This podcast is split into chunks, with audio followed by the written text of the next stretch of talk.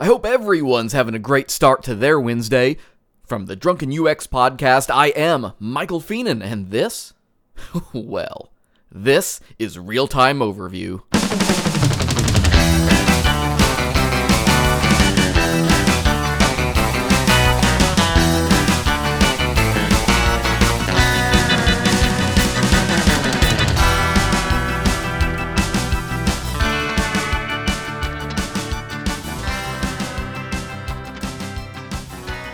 I know it might seem like Real Time Overview has been releasing pretty randomly lately, and, well, that's because it is. Not today, though. No, no, no. Today is actually very intentional. In fact, you can look forward to a new episode of RTO every Wednesday moving forward, as we've settled on this as a good release schedule and time slot for the show. And, in fact, speaking of schedules, let's get started with our first story.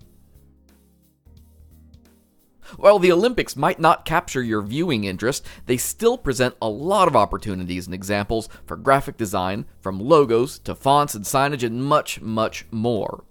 Buddy Tannerim took one of these opportunities to help Yahoo do research and design for a custom set of Olympic themed icons for use around their properties. He passes on one particularly useful nugget, regardless of if you do development or design or, or anything else. Don't work in a silo, keep the discussion going, and get feedback often. He's written up a very interesting and detailed breakdown of the design process in an article over at his blog, Booty Brain, at Medium.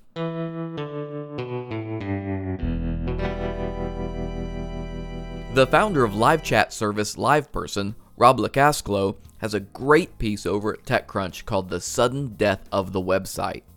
This piece looks at how the web has evolved since the 1990s when he started his company, and where it is now compared to what a lot of people thought would happen more than 20 years ago. He reviews topics like Google enforced design homogeny, to the effects that bad website design can have on support budgets as opposed to your marketing budgets. LoCascio concludes by making a prediction one that implies that big brands may be moving on to something much bolder than a traditional online storefront in the future. Check out his article to see just what he has in mind.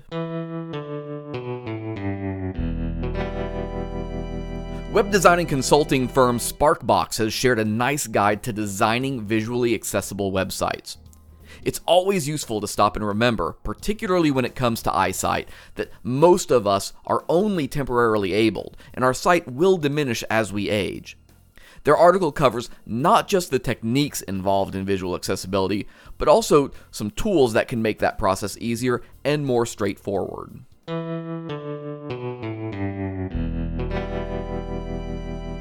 GitHub has announced that they are officially ending support for anonymous gists. For those that aren't familiar, gists are a way for developers to share and collaborate on small chunks of code rather than entire repositories of code. This tool, while extremely handy, is also one that is easily abused when open to the wild, and GitHub has called out the spam problem, in particular with anonymous gists. After March 19th, if you need to share code, you'll either have to ensure that you have a GitHub account or use some other anonymous alternatives, such as Pastebin.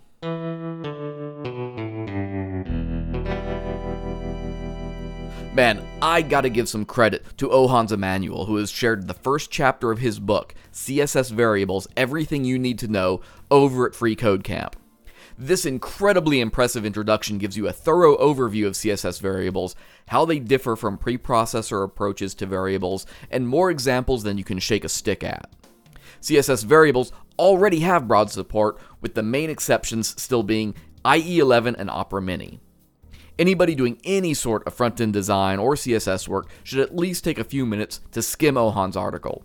If you like the start of it, there's also a link to his full ebook on the topic in that article, and that ebook will only set you back 5 bucks. Obviously, many of the articles that we mention in RTO are coming from Medium lately in some capacity. I myself tend to cross post articles from my personal blog there for some added visibility.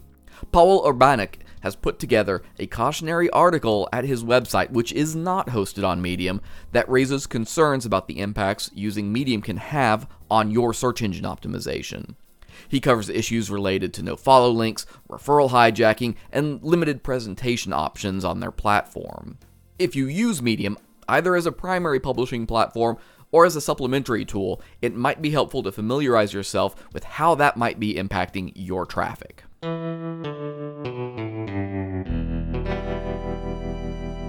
Literally every single one of us has been there trying to process client feedback into actionable design and development steps.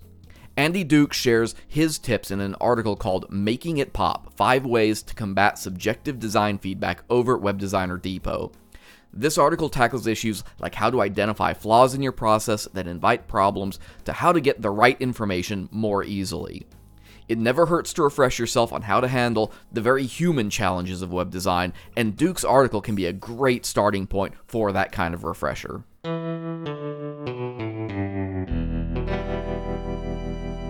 Finally, Simo Ahava shares his latest Google Tag Manager tip, revisiting the topic of Google Analytics tag settings and how to address them with or without a settings variable. Simo's blog is a great tag manager resource that I cannot recommend highly enough. This article is a nice brief reminder of how to get custom analytics settings when you need different behavior from what your settings variable might prescribe otherwise. Hey, let us know if you found these recommendations helpful. Links to all the articles will be available in the show notes at our website at drunkenux.com. We look forward to bringing you real time overview every Wednesday moving forward. So if you haven't already, just click the subscribe button in your favorite podcast app to get all the updates for both real time overview and the Drunken UX podcast. And don't forget, you can find us on Twitter at DrunkenUX. You can like us on Facebook at slash DrunkenUX. Or you can join us on Slack by going to drunkenux.com slash Slack.